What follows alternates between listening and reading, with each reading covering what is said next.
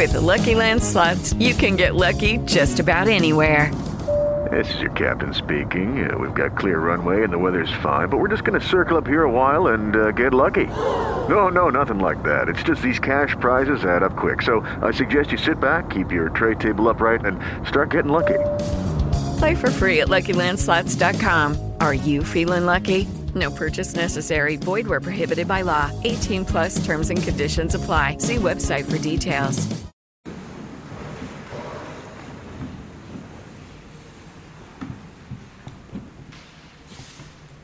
Io vi invito nei prossimi giorni a riprendere questo racconto della passione il Vangelo di Marco, i capitoli sono il 14 e il 15 e a rileggerlo con molta calma, con pazienza, prendetevi una mezz'oretta di tempo, oppure un quarto d'ora un giorno, un quarto d'ora un altro, vedete un po' voi, ma leggetelo e leggetelo attentamente, perché vedete la passione, io quando ero più giovane credevo che raccontasse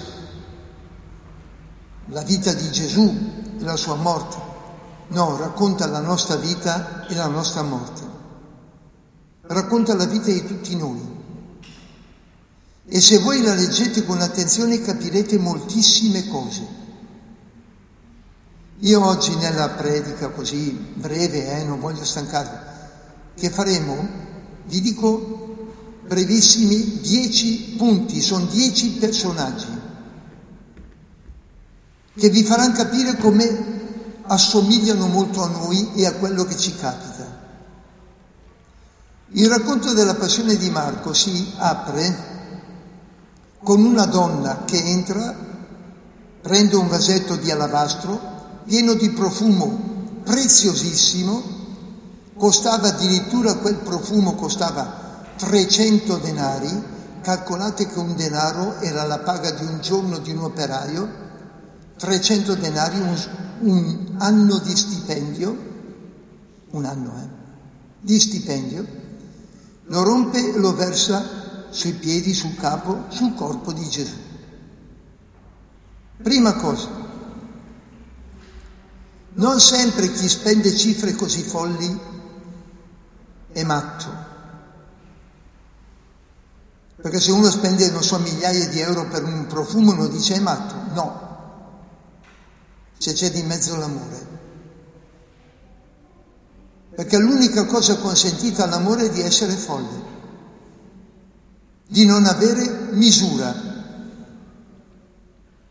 Quella donna ha capito tutto, tutto. E ha fatto un gesto meraviglioso che Gesù ha apprezzato. Prima cosa, non sempre chi butta via i soldi fa una cosa folle, soprattutto se lo fa per amore. Per noi i soldi sono troppo importanti, è l'amore che conta. Seconda cosa, quelli che erano lì a vedere quello che la donna faceva la criticano, non si poteva vendere questo profumo e dare il ricavato ai poveri? Fra di loro c'era Giuda, che era uno a cui i poveri non interessavano e che, dice il Vangelo di Giovanni, era un ladro. Non sempre quelli che fanno i bravi parlando di poveri e di aiutare i poveri fanno gli interessi dei poveri, soprattutto quando si parla di denari non loro perché quei denari non erano loro, erano della donna. Tutti bravi di fare la carità con i soldi altrui. E oggi purtroppo spesso assistiamo a questo. Non sempre chi butta via i soldi fa una stupidaggine, non sempre chi raccomanda che i soldi vanno spesi per i poveri è onesto. Terzo, Giuda. Appena fatto questo, nell'ultima cena, appena mangiato il pane, bevuto il vino, c'è la prima comunione. Eh? Quando Giuda fa quello, esce fuori e va a tradire Gesù. Attenti bene a quello che vi dico. Giuda ha tradito Gesù. Ha tradito Gesù non ha potuto impedire che lo tradisse e ha subito il suo tradimento ed è finito in croce. Però ai traditori ce ne sono, eh? Perché quando uno tradisce una persona che lo ama è grave. Eh? Ai traditori bisogna ricordare che quando Giuda si è impiccato, Gesù non l'ha tolto dalla croce, o scusate, dall'albero, eh? Non l'ha tolto, eh? L'ha lasciato impiccare. Chi tradisce sappia che sceglie anche tutto quello che viene dopo. Quarto, Pietro era il più entusiasta, il più generoso, il più bravo, il primo.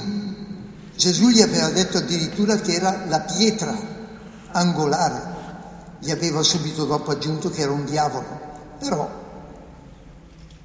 quando Pietro viene messo alla prova, fallisce miseramente e addirittura per tre volte rinnega Gesù.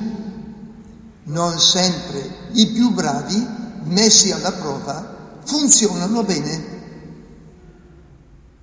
A volte anzi addirittura falliscono. E vorrei farvi notare che per smascherare Pietro è bastata una serva, una pettegola. Perché quelli lì, i falsi bravi, basta un pettegolezzo per farli fuori. E Pietro ha dimostrato il suo fallimento. Attenti, perché la verità di quello che siamo si vede quando siamo messi a prova, non quando tutto va bene. Eh? Quinto, Gesù viene portato per il giudizio. Hanno messo in piedi addirittura non uno, due processi. Uno giudaico con il Sinedrio e l'altro romano con Pilato. Il primo processo e il secondo non trovano nulla per condannare Gesù. Nel primo processo per mancanza di prove e nel secondo processo perché Pilato ha capito che non poteva essere condannato ma c'è qualcosa di strano. Il primo processo è Gesù stesso che dice la verità su di sé. Cosa vuol dire dice la verità? Gli dice il sommo sacerdote, sei veramente figlio di Dio? Certo, lo sono. Ha detto la verità. È interessante perché Gesù ha detto la verità sapendo che questo l'avrebbe condannato, ma ha detto la verità.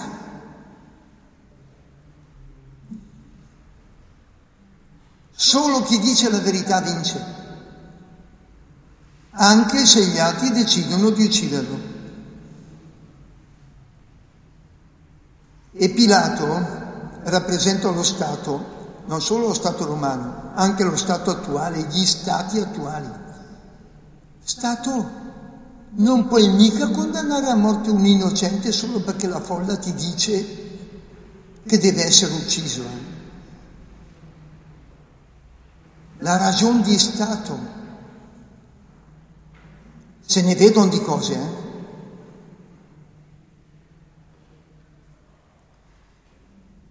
Il processo di Gesù rivela come stanno veramente le cose. Gesù è condannato per la ragione di Stato, Gesù è condannato perché ha detto la verità. Incredibile, questo avviene. Sesto o settimo, non mi ricordo più che punto siamo.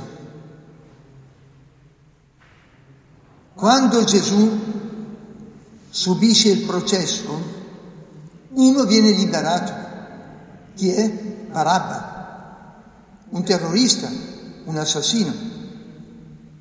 Quelli che la scampano e dovrebbero essere castigati, provino a pensare al fatto che qualcun altro ha pagato per loro.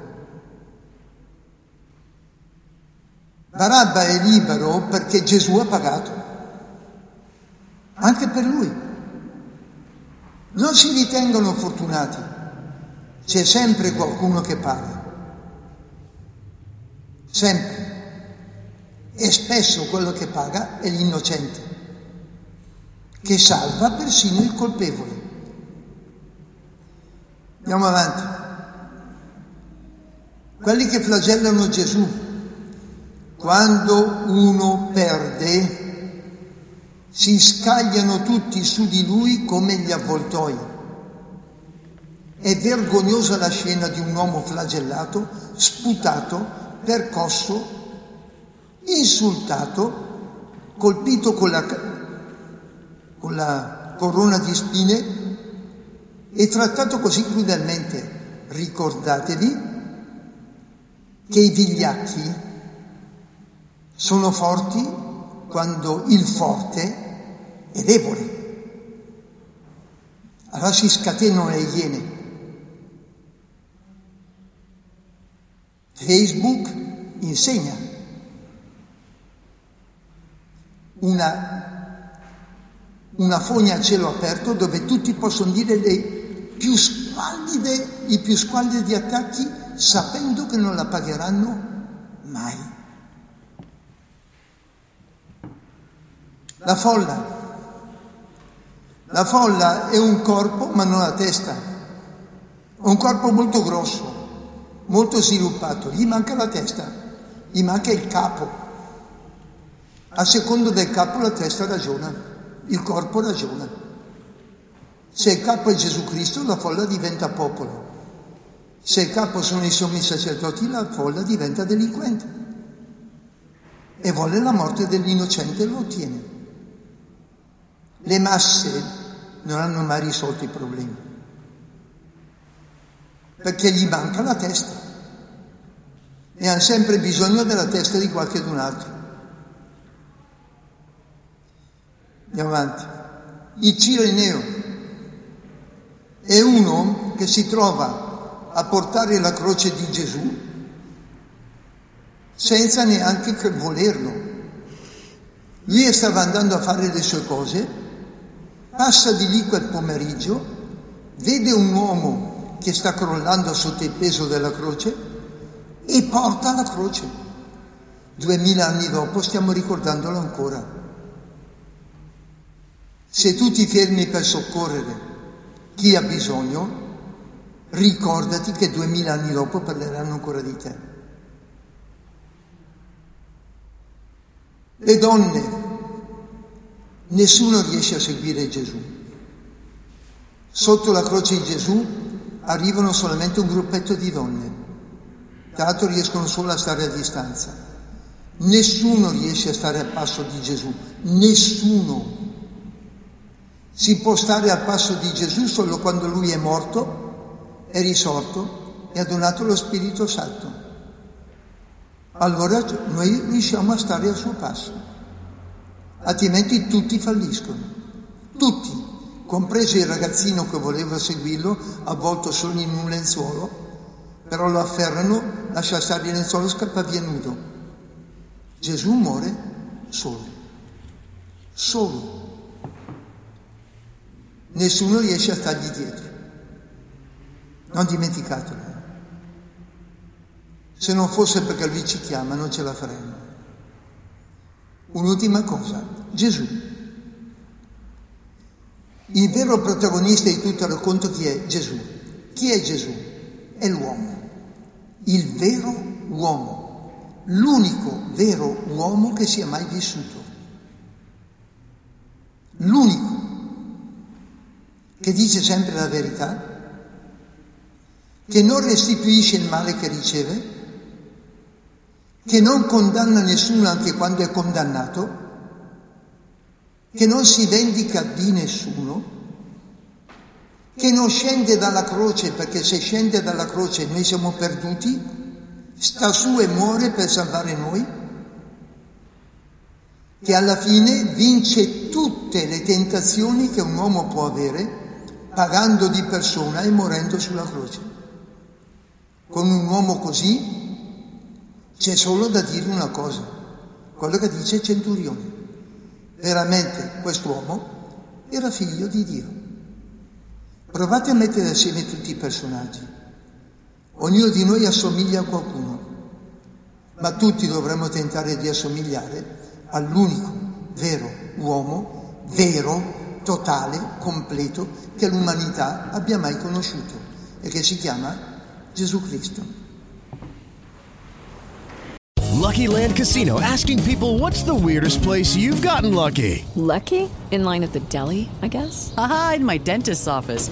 More than once, actually. Do I have to say? Yes, you do. In the car before my kids' PTA meeting. Really? Yes. Excuse me, what's the weirdest place you've gotten lucky? I never win and tell. Well, there you have it. You can get lucky anywhere playing at LuckyLandSlots.com. Play for free right now. Are you feeling lucky? No purchase necessary. Void where prohibited by law. 18 plus. Terms and conditions apply. See website for details.